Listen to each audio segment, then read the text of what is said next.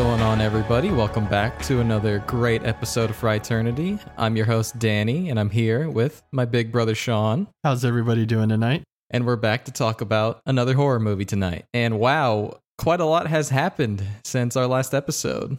First of all, we want to thank everyone for listening and interacting with us on the Twitter. It's been awesome. We've been seeing a lot of growth in this month of October, and it's really great to see. So thank you to everyone that's listening, commenting, anything. We really appreciate it. Yeah, we're still a very new podcast and we've been performing a lot of outreach. And yeah, we had a great October. We celebrated many a great horror film and it all culminated in our first Halloween special.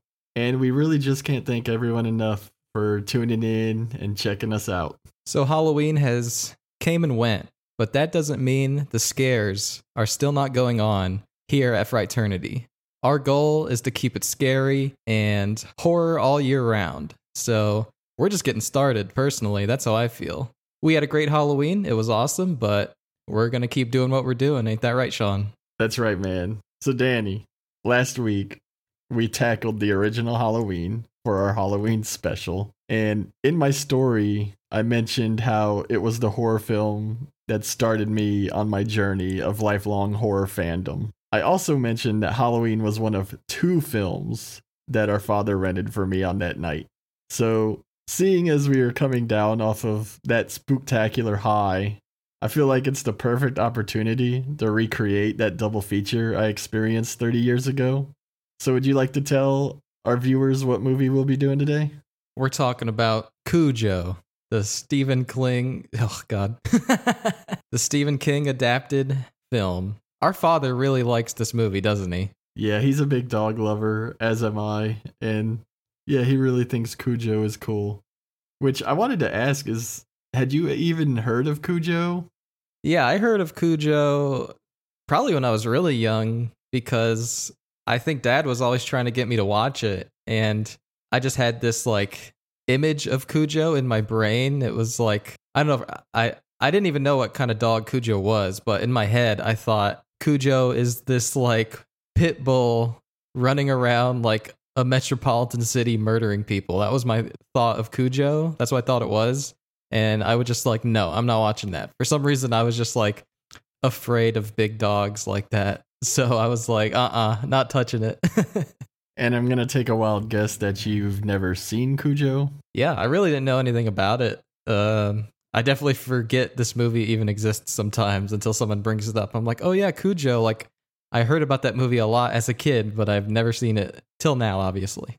Yeah, I was really curious as to if you had even heard of this. I mean, I should have figured since our dad seems to tout it, but I don't think I would say that Cujo is a forgotten film.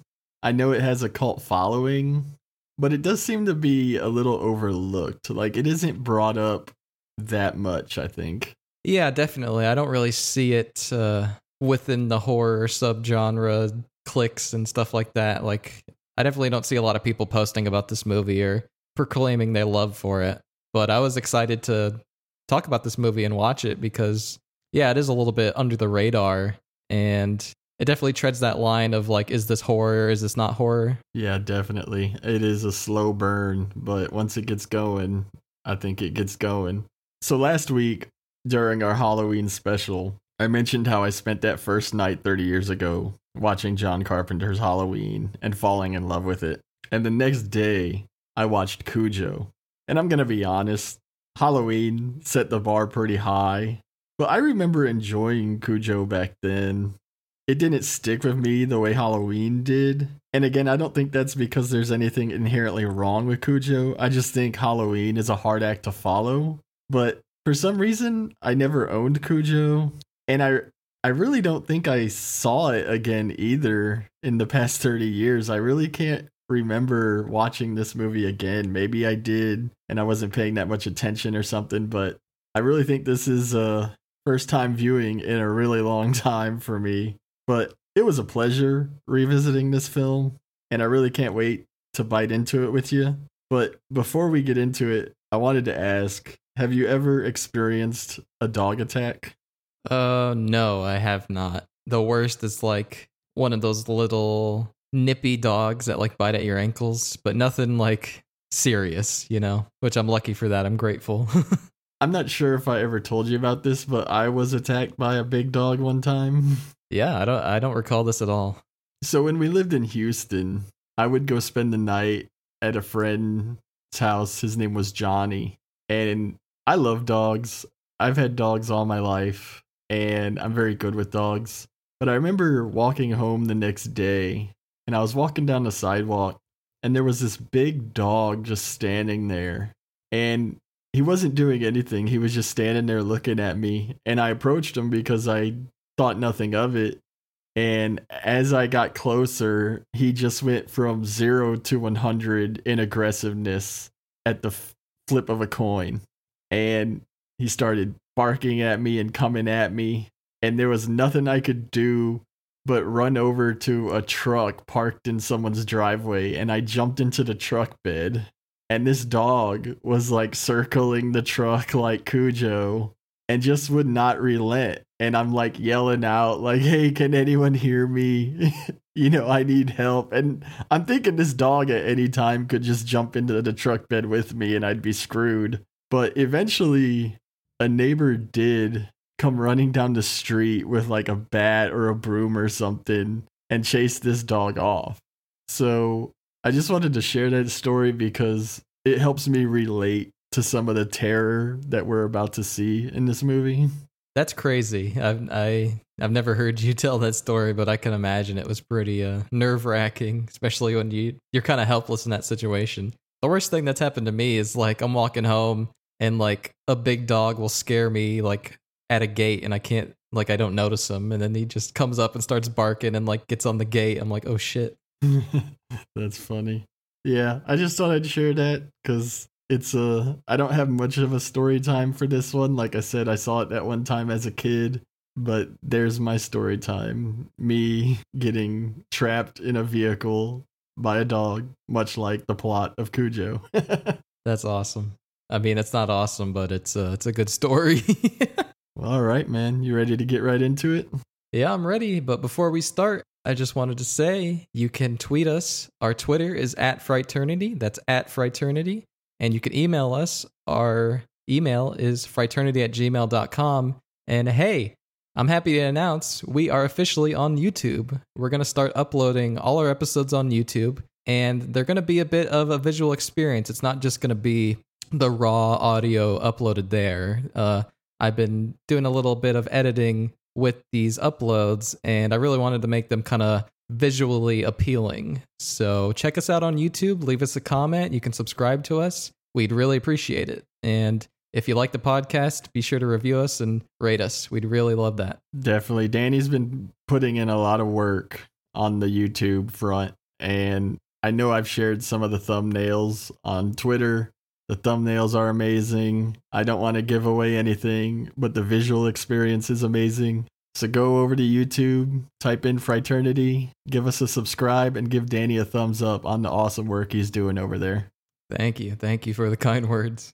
All right, man. So when the movie starts, we get this really cool red swirling cloud that forms the title Cujo while some menacing music plays. Very cool opening credit. Yeah, I like I like this opening a lot. Short and sweet. It's got a cool visual to it with the red clouds. I thought it was like water going down the drain or something, but it, it, either way, it's cool. Yeah, we then open up with a rabbit emerging from a hole, and I love this scene because the music and the scene just become very disarming until we see that rabbit stroll into the path of this giant Saint Bernard. Yeah, it's very uh, jovial at the beginning up until uh, the dog comes out of nowhere and starts chasing the rabbit.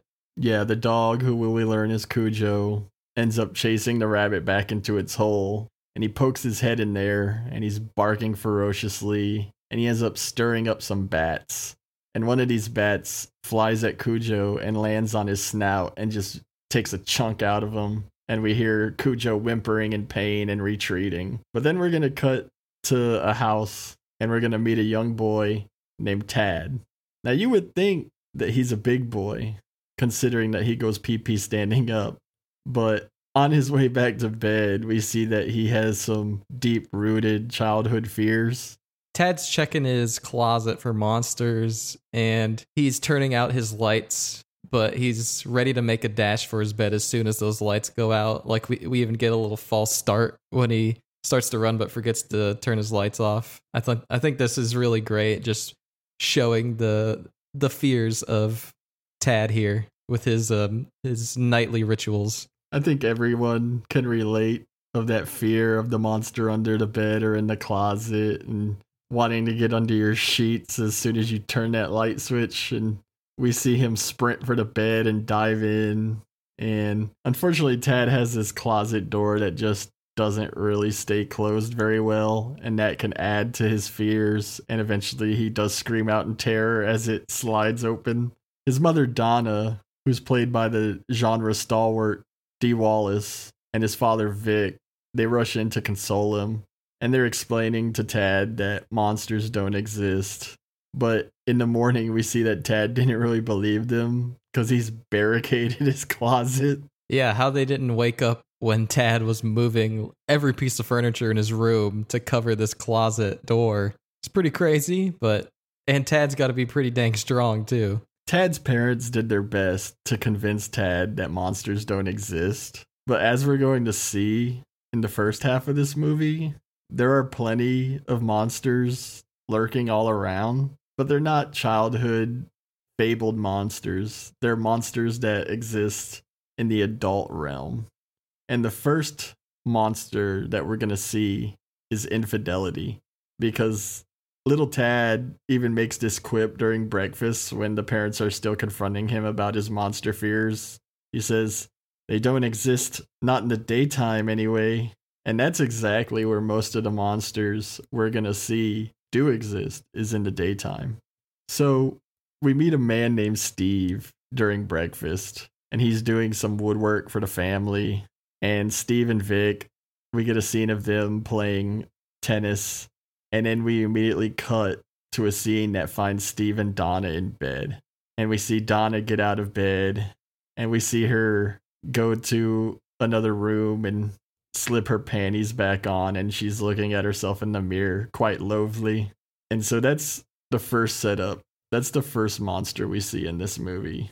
Yeah, I like this scene where uh, I think it's the scene after this when they're having dinner and no one's really talking at dinner. You know, it's one of those very quiet family dinners, and Tad gets up to turn the TV on, and Donna says no. And, you know, it's just a perfect portrait of this marriage that's kind of falling apart, and the only thing really keeping them together is Tad. Right. Vic mentions that this marriage is running out of things to talk about. And I think that scene reveals another monster, which is complacency.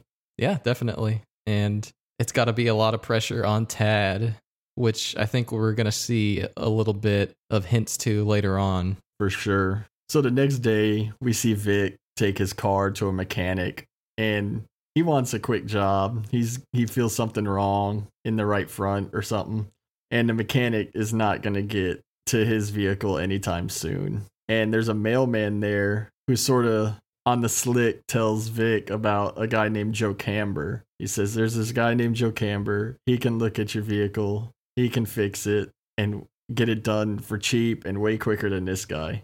So Vic does take his vehicle to Joe Camber, who lives sort of off the beaten path at his at this farmstead, and he takes Donna and Tad along with him. This is where we're gonna get their first encounter with Cujo. Yeah, we see here that the dog from the opening is living here on Joe Camber's property, and this is Cujo. And Cujo comes up to Donna and Tad, and initially they're very scared because he is this pretty big Saint Bernard, but uh, Joe Camber reassures them that Cujo's harmless, won't hurt anybody, and sure enough, we do see that Cujo is quite the sweet and loving dog. Uh, Tad gets some pets on Cujo, and Cujo starts to lick back, and all seems good. But we do notice that bat bite right on his nose, and we know something is up. Later that night, we see Vic warding off monsters in Tad's room before putting him to bed. And then Vic goes and he lays down next to Donna. And we can see Donna loves her husband and she's happy with how good he is with Tad. And he kind of asks, like, how am I with you? And she says, you're great. But we can see there's some tension and something unspoken there, you know? Right, yeah. Vic is obviously not satisfied with the answer he gets from Donna. You know, her answer was kind of just like brushing the question off, and Vic is definitely having some battles internally with where he's at with his marriage. Right.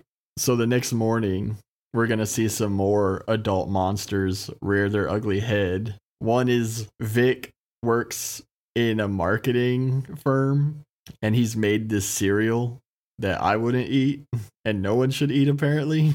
Yeah, apparently the the dye that they use is making kids piss red and vomit. yeah, the cereal's been hospitalizing children and the ad campaign was created by Vic and his partner. So there's some drama there. And then we get this brief scene of Cujo and he's just laying down in dirt while Joe Camber is working on something.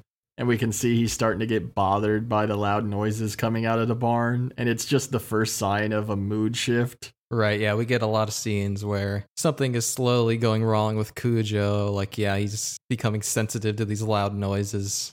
Soon after that, though, we're back to more adult monsters.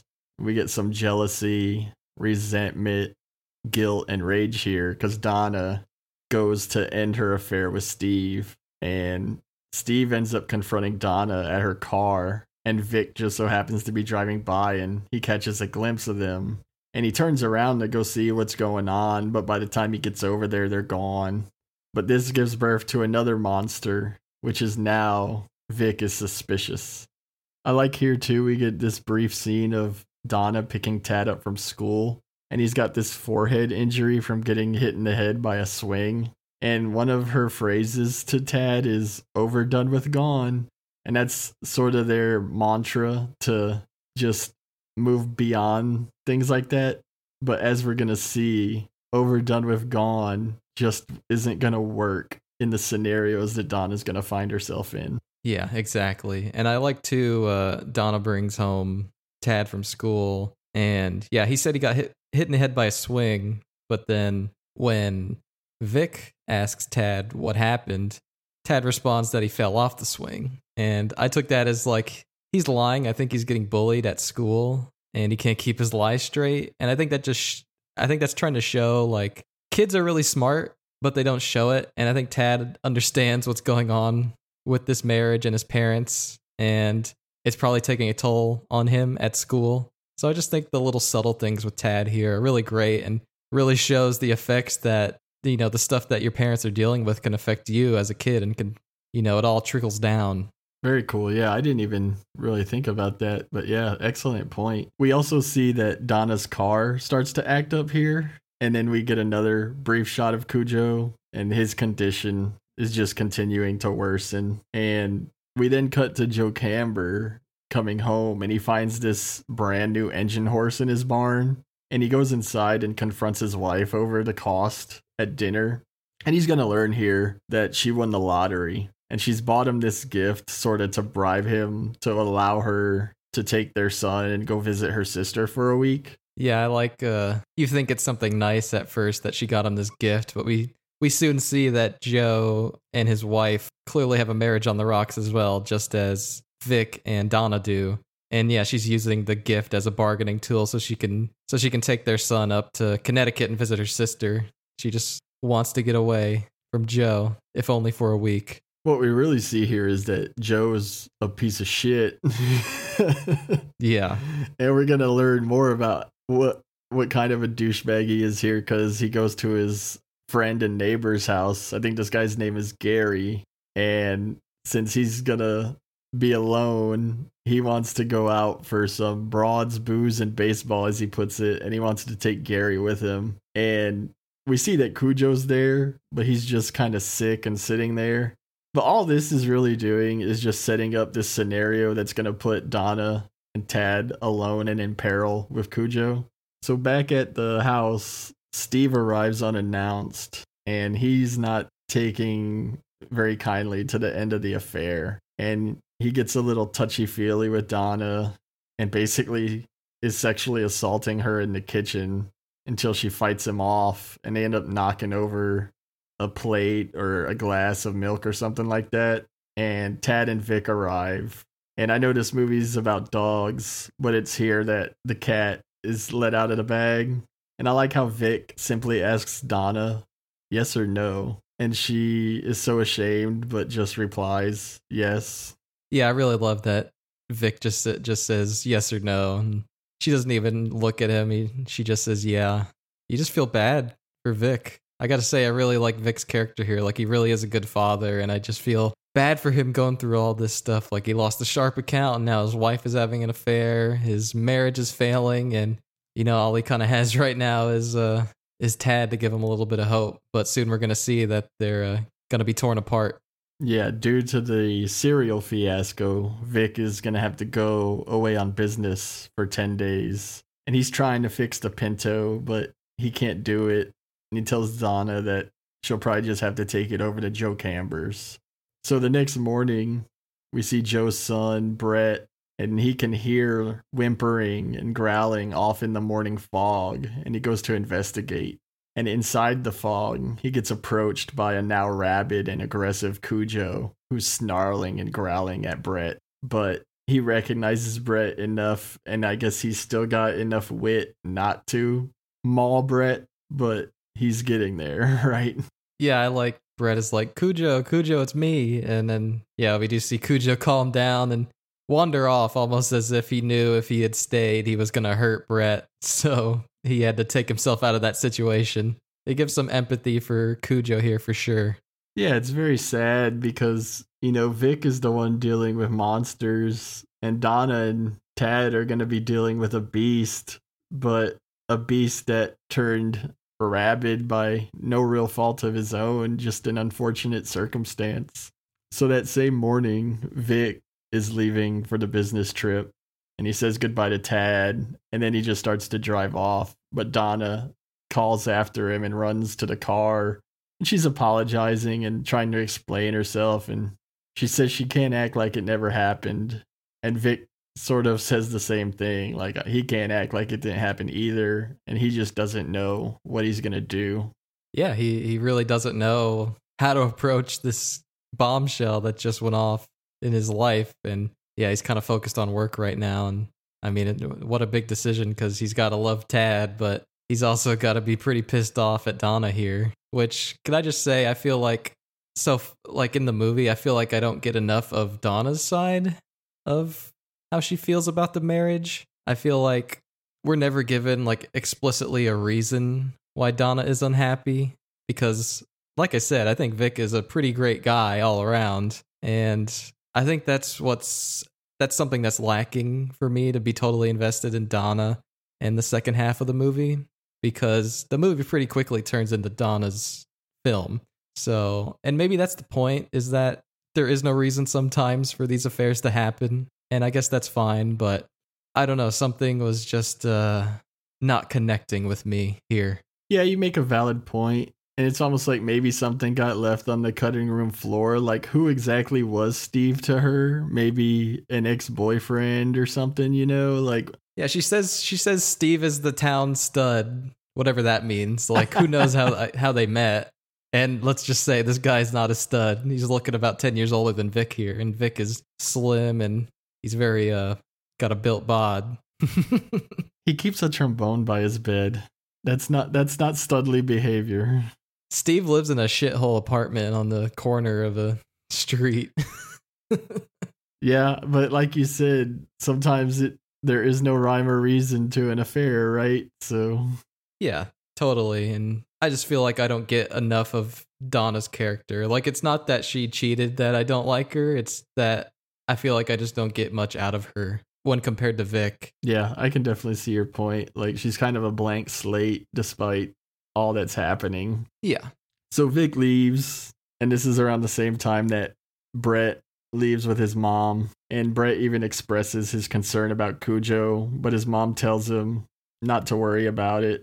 So we're going to come up to our first kill here. And we see Joe's friend Gary disposing some trash in his yard because his yard is trash. He's just dumping these empty beer cans and bottles into his yard and just a mountain of trash.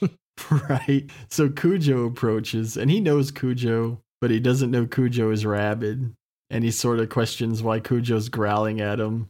And Cujo just pounces on him and starts attacking him. And he get, he's able to throw Cujo off of him. And I like here he's like on his hands and knees and he's yelling. Well, Gary's catchphrase is I don't give a shit. He's like, I don't give a shit. I don't give a shit. I don't give a shit. Yeah, I love that part when he's just screaming back at Cujo.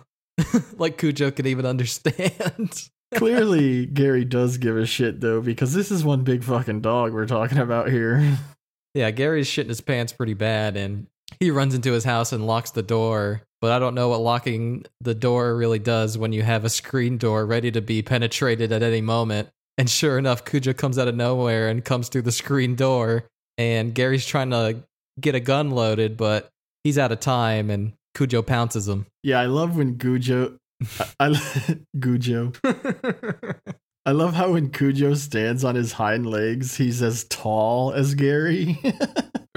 right, yeah, he's this big ass dog. Cujo manages to drag Gary down and he gets a grip of his neck, and that's just a death sentence. And we see Gary twitching about, and then Cujo just puts the kibosh on old Gary. He's Cujo's wagging his tail at the end of this kill. I noticed. He was he was satisfied with his kill. I noticed that too. That was funny. So right after that, Joe arrives to pick up Gary and he walks up to the front door and he sees it's been torn down and he enters the house and he's looking for Gary and then he does find Gary's dead body. And we get a good shot of the aftermath here, probably the goriest scene in the movie. Yeah, we get a split second shot here of Gary's corpse, which is all bloody and probably eaten. I like here when the realization sets in for Joe that he doesn't know who or what killed Gary, so it's time to panic. And he runs into this room to use the phone. And I would think you would call 911, but he's looking up a number for some reason. yeah, I don't know who he was going to call. Joe seems like the guy who probably has a buddy who has a some guns on him or something. yeah, but before he can call anybody, he's confronted by a blood splattered and rabid Cujo. And Joe quickly recognizes the fact that Cujo's rabid. Yeah, Joe's doing everything he can to get Cujo off of him, and he's holding up a chair in front of Cujo to kind of create distance, but it, it just doesn't work. And we see again Cujo lunging at his owner, and Joe is no more. Can we just talk about uh the makeup on Cujo for a little bit? Yeah, sure. Because I think it looks great. I mean, he just looks gross and disgusting. As and as the film goes on, we're gonna see him just get dirtier and bloodier and nastier. And I'm sure the dog was treated, or all the dogs. I think there's multiple dogs that were used for Cujo. Yeah, and I'm sure they were treated right, but they do a really good job of making them just look gross and disgusting and mangy, like foaming at the mouth and like unknown goop like leaking from their eyes and yeah mouth. Cujo has the biggest eye booger you've ever seen in your life.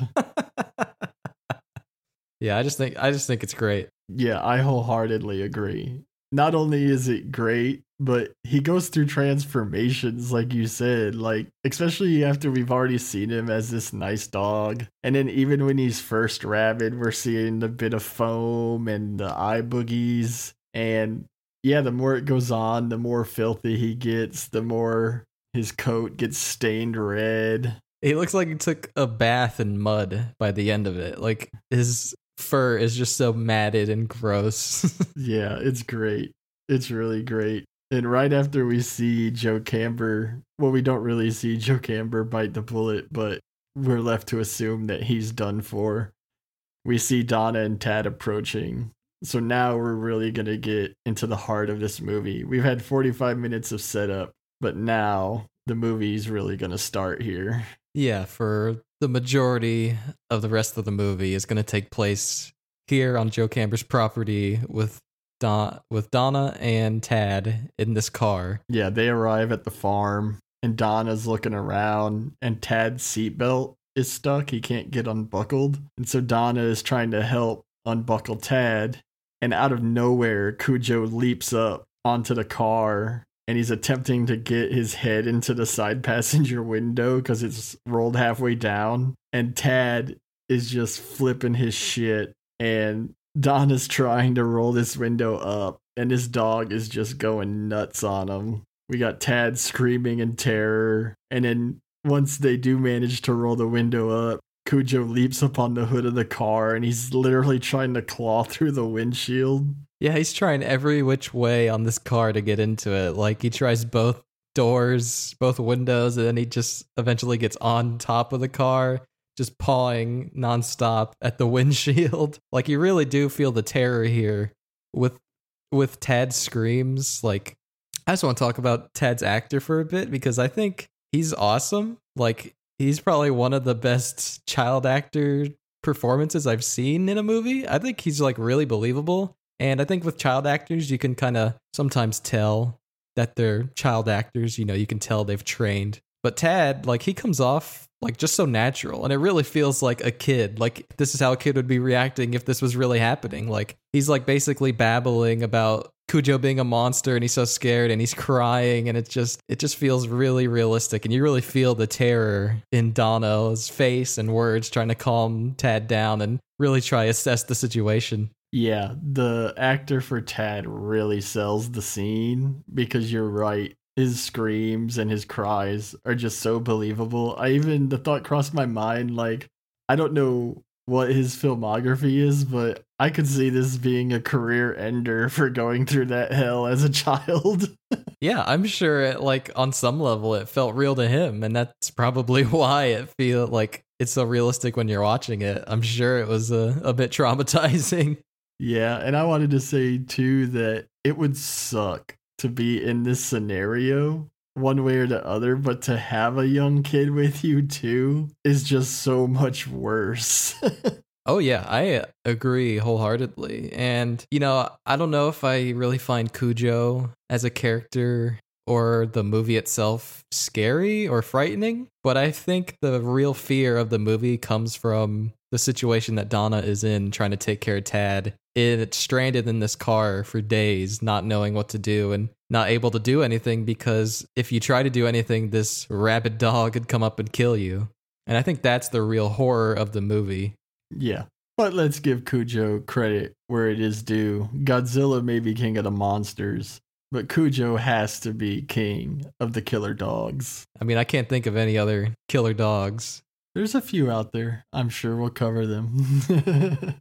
I just I just wanted to say too that I know I shared the story of being trapped in the bed of a truck by a dog, but I remember having this shitty car that would overheat and break down and again we live in southern Louisiana and when you're stuck in a car with that won't turn on and it's sweltering like I wanted to die. I felt like I was dying and I'm not in this scenario though, you know.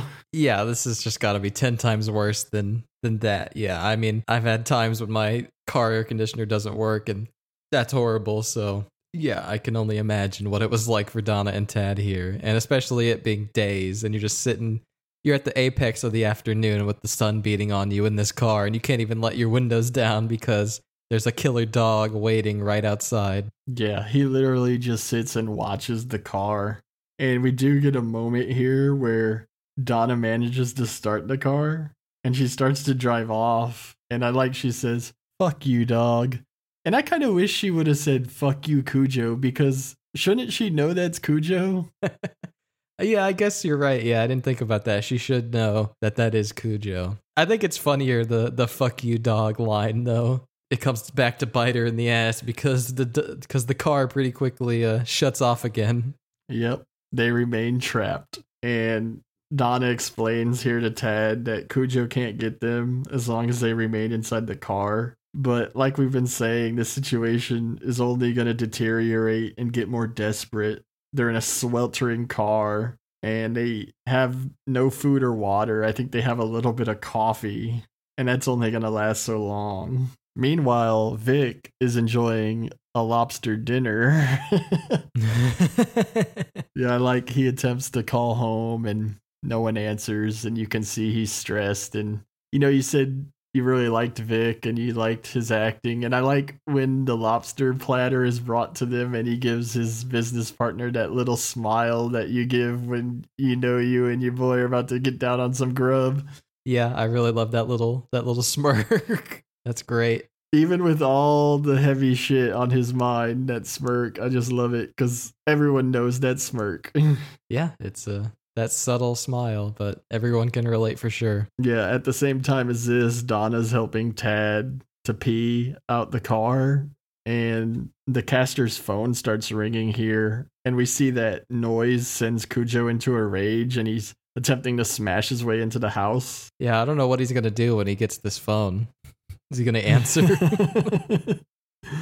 yep. So that's day one of the terror. And I like here Donna wakes up the next day and is immediately confronted by the sight of Cujo just staring at her. that dog was looking into her soul, Danny. yeah, we also get a bit here where we see that we might get a mailman savior, but he gets stopped and this other mailman reminds him that the Cambers have put a hold on their mail, so no rescue's gonna be coming. We see Donna, she spots a baseball bat in the dirt, and Tad implores her to try to start the car again, but now the battery is just so dead it's not even turning. Yeah, Tad is like, why don't you just try it? You know, he keeps wanting Donna to try to turn the car on, and she can't even get it to turn on anymore. And she's like, see, I told you, we're stuck here. yeah, the Camber's phone starts to ring again. And this time, Cujo's rage gets directed at the car. And the scene is almost like something out of Jaws, but on land, where Cujo is just ramming his head into the side of the car. Pretty brutal. It, it looks really, really great when he's just slamming his head into the side of this car.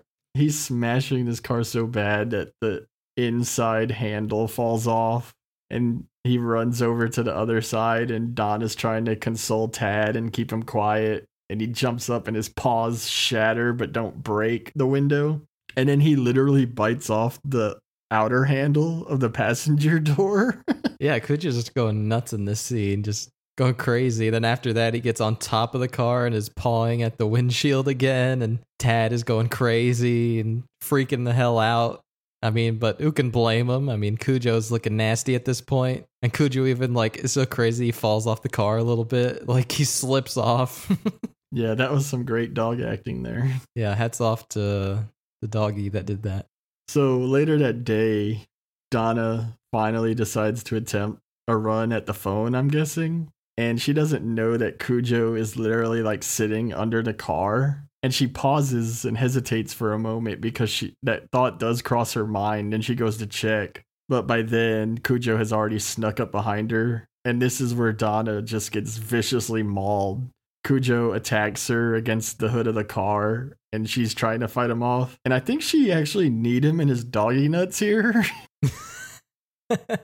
I think so yeah. I mean she's doing i think she's punching him and then she takes that uh that canister with the coffee in it from earlier and s- smacks it against Cujo.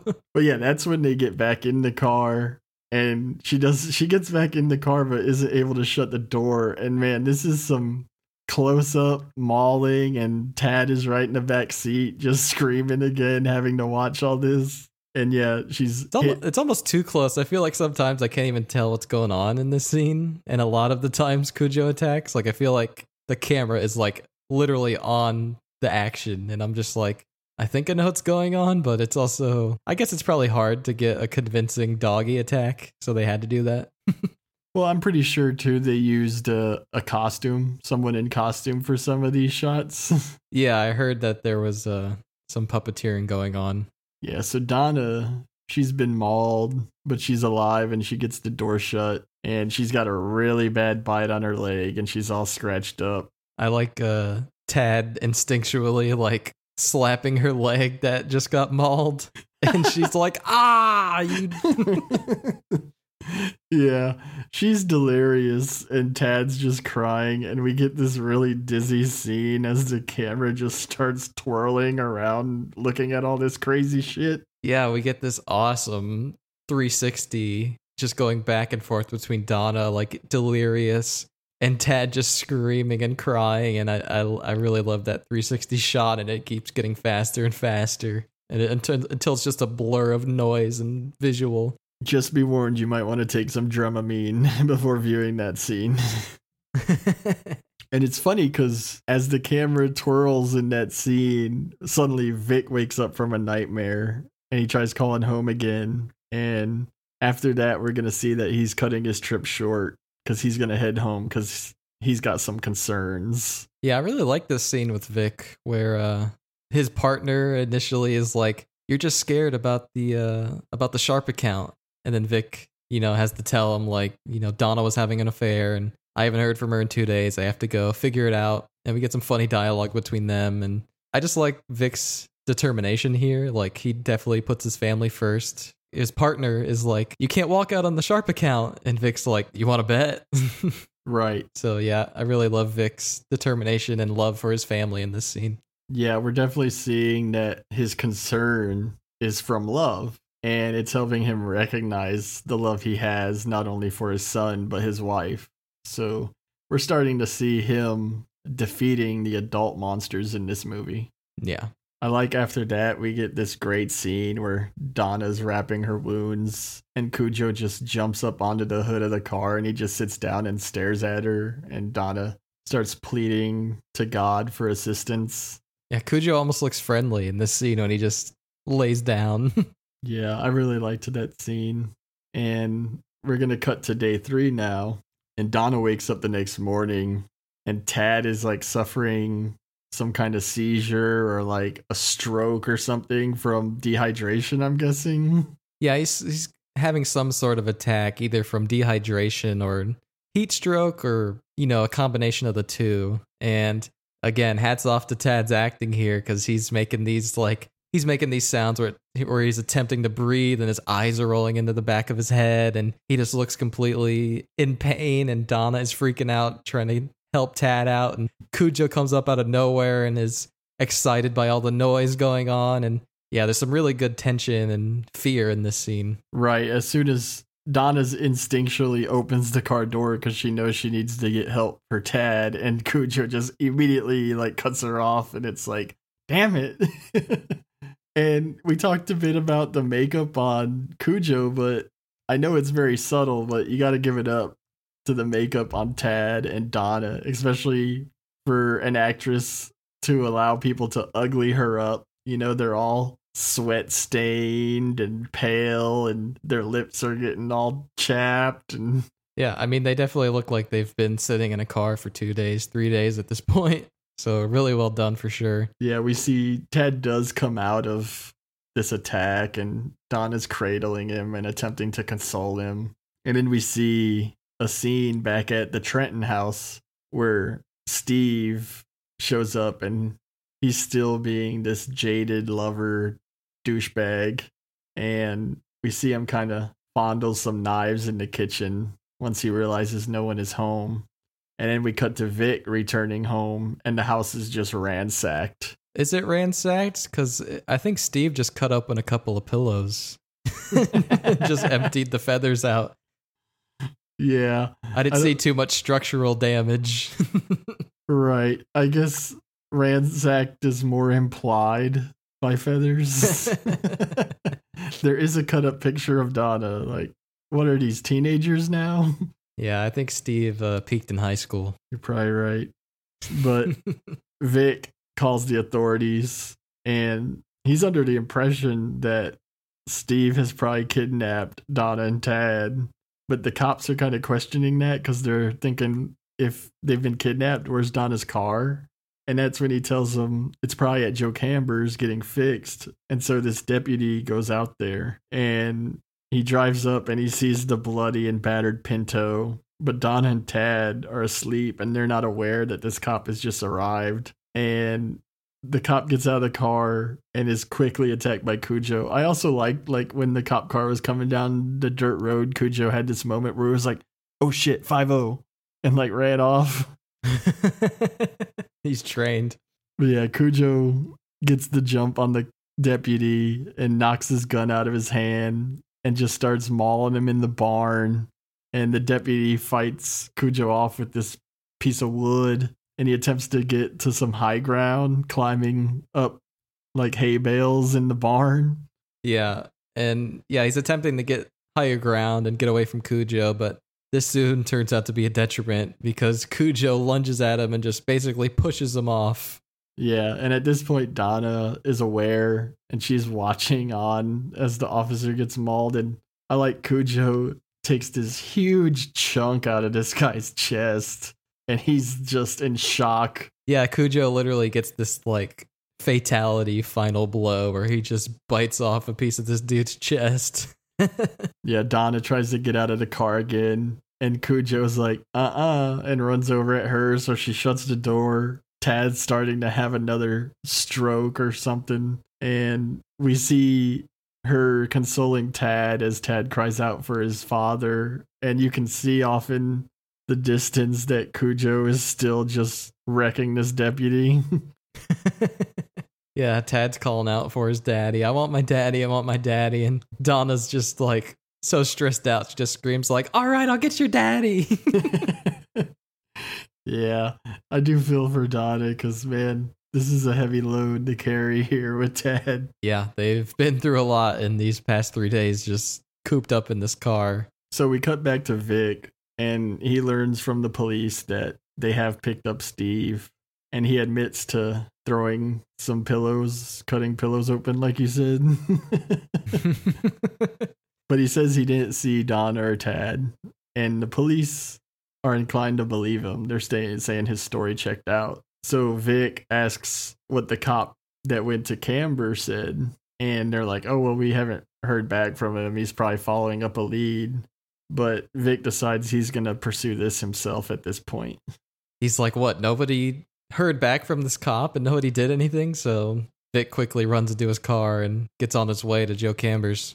So we're almost to the end now, and Donna comes out of this nap, and she sees that Tad is unresponsive and he's got to be near death at this point. So she's got to make a decision. Like she's going to have to fight here or else Tad is probably going to die. Yeah, at this point there's no more delaying the inevitable like she has to act now and yeah, we're going to see Donna and Cujo come head to head here. Yeah, she exits the car and she starts walking towards the Camber's house and there's some stairs leading up to the house and Cujo just comes out and confronts her from under the stairs and he's just such a bloody unsightly mess at this point. He really does look like a monster at this point. Yeah, like we said, he's just caked in mud and dirt and grime and he's got eye boogers and blood and foaming at the mouth. He just looks disgusting. Tad's lucky I'm not his mom cuz he'd be dead. So Donna, though, she arms herself with that baseball bat that was lying in the dirt, and she starts fighting Cujo off, and he's coming at her, and she's hitting him, and she's knocking him off his feet. And one of the times she hits him, the baseball bat snaps, and all she's left with is the handle and a jagged edge. And Cujo jumps at her as she falls back and impales himself on the jagged piece of wood. Donna picks up the gun of the officer off the ground and she aims it at Cujo, but she doesn't take the shot. She quickly realizes she needs to act immediately. So she goes back to the car and she can't get in the driver door because it's all crushed because that's the door that Cujo was banging his head against. And then she can't get to the passenger door because the handle's gone.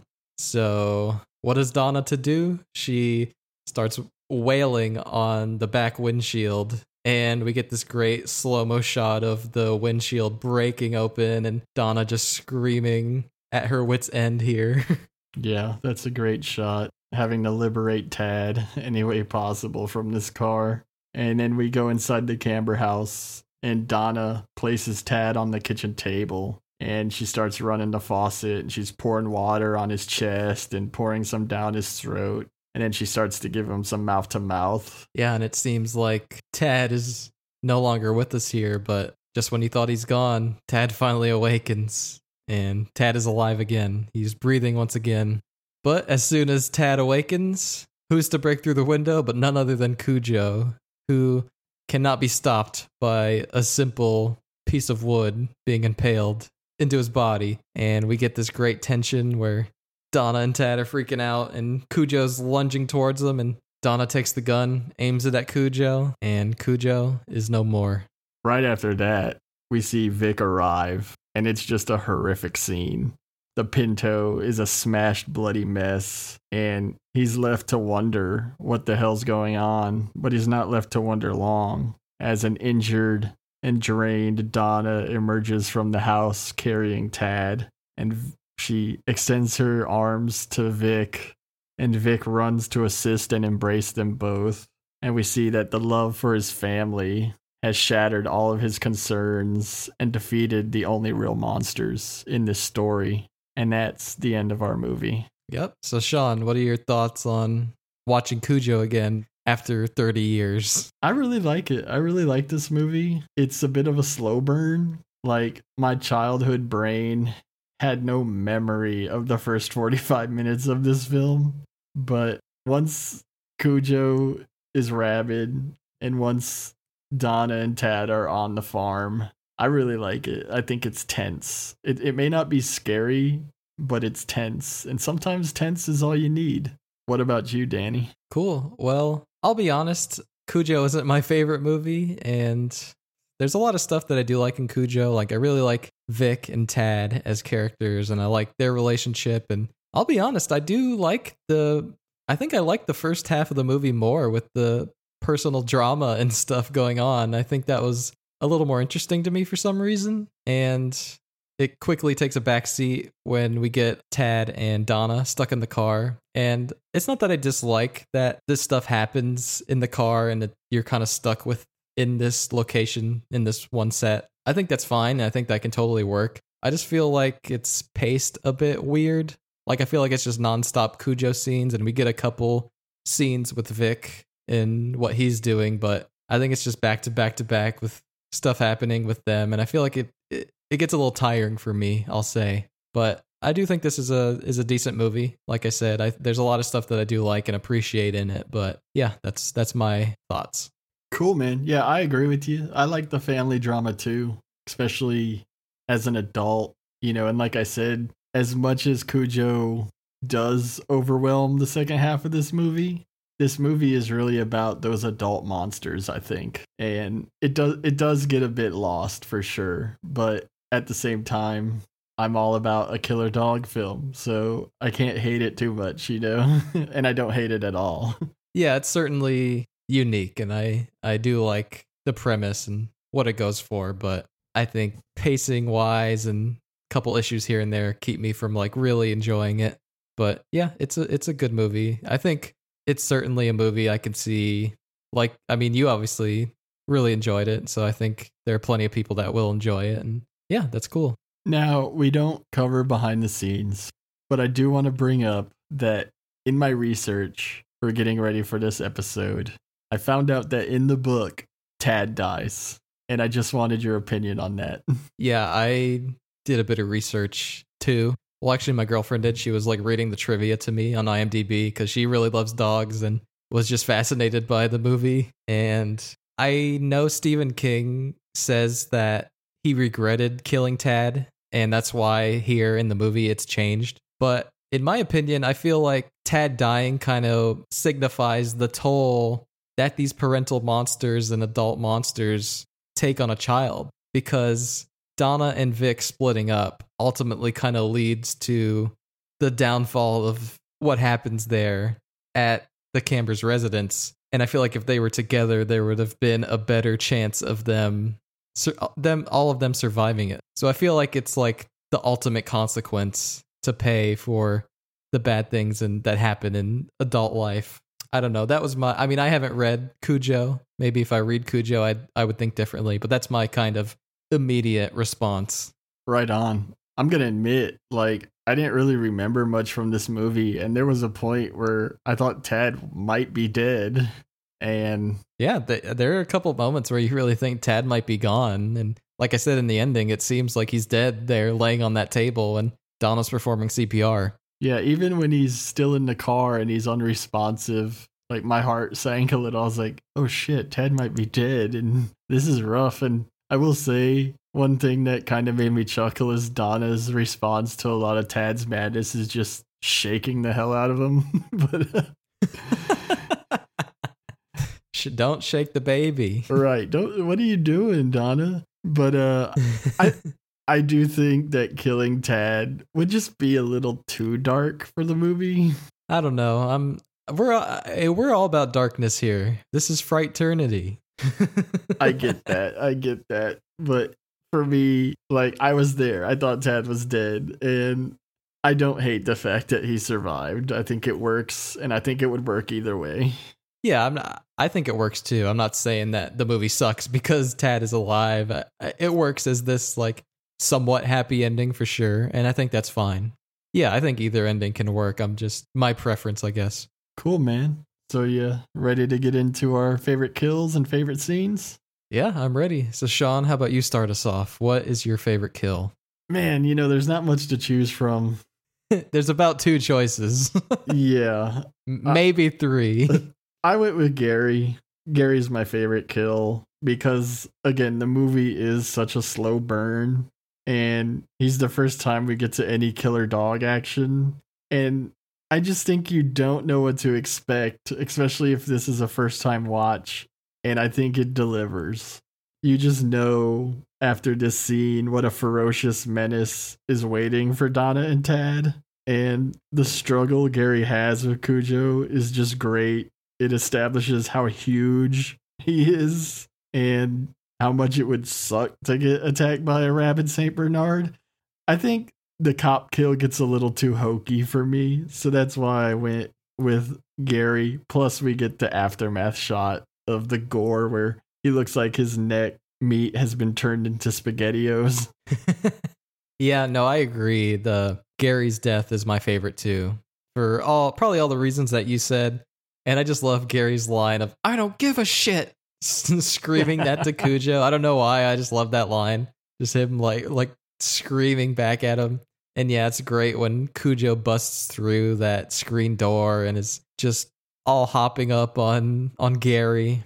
Yeah, this scene, this kill is great, and it definitely sets the tone for the rest of the film. Yeah, I like when Gary's screaming, I don't give a shit, and it cuts back to Cujo and he's just eyeing him and growling like and Yeah, Cujo's like, I don't give a shit either, buddy.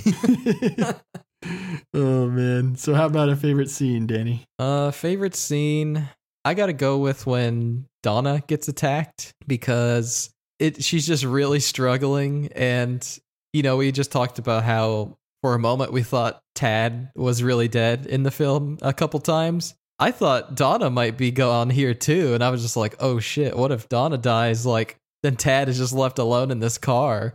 I think there's great tension and a lot of good uh, action back and forth. Even though, like I said, at times it is a little close and kind of hard to see what's going on. But I think we do get a couple good shots of like Cujo taking a bite out of Donna's leg. And like I said, it's great. Like uh, after the fact of the attack, Tad just like smacks her leg instinctively. And I think that's just like, I could see that happening in real life. Like it's just funny, but it's also horrific. And she just looks in pain. And yeah, this has my favorite shot of the whole film is that 360 going back and forth between a delirious Donna and a screaming helpless Tad. Well, surprise, surprise, but that's my favorite scene also. wow. So we both had the same thoughts. yeah, I just think it's very intense. What regardless of the close-ups, I I love the way the scene is shot and I also love that scene where the camera just starts spinning around. And the real reason I chose this scene is cuz I like this movie. I already said I like this movie, but this scene made me go, "Man, I really kind of want to see this on a big screen." like, I think the whole movie would be a fun experience in a movie theater, but that scene specifically lit that fire in me to see it on a screen that big. with a whole, with a full crowd, I could see seeing Cujo in theaters being a lot of fun. Yeah, I agree. I think it would be a hell of a good time. Cool. Well, that's that. That was Cujo. We hope you enjoyed listening to us. Indeed. And Danny, should we mention that next week we're going to flip the script? Yeah, we are going to flip the script next week. Next week is going to be the first time where I've seen a film and Sean hasn't. This is going to be a first time viewing for Sean. So we're going to keep the movie under wraps for now, but we're going to say get excited. And I'm really excited to hear your thoughts on this film, and I'm excited to watch it again and talk about it. Well, I'm really excited to see it, and I think our viewers will be very surprised by what movie it is. Yeah, I'm always shocked when you tell me you haven't seen something because I think you've seen a lot, the majority of films, popular and unpopular in the horror genre. Well, you got me here. but you're going to have to wait till next week. So thanks again for listening. We hope you enjoy the episode and stay tuned. Good night, everybody.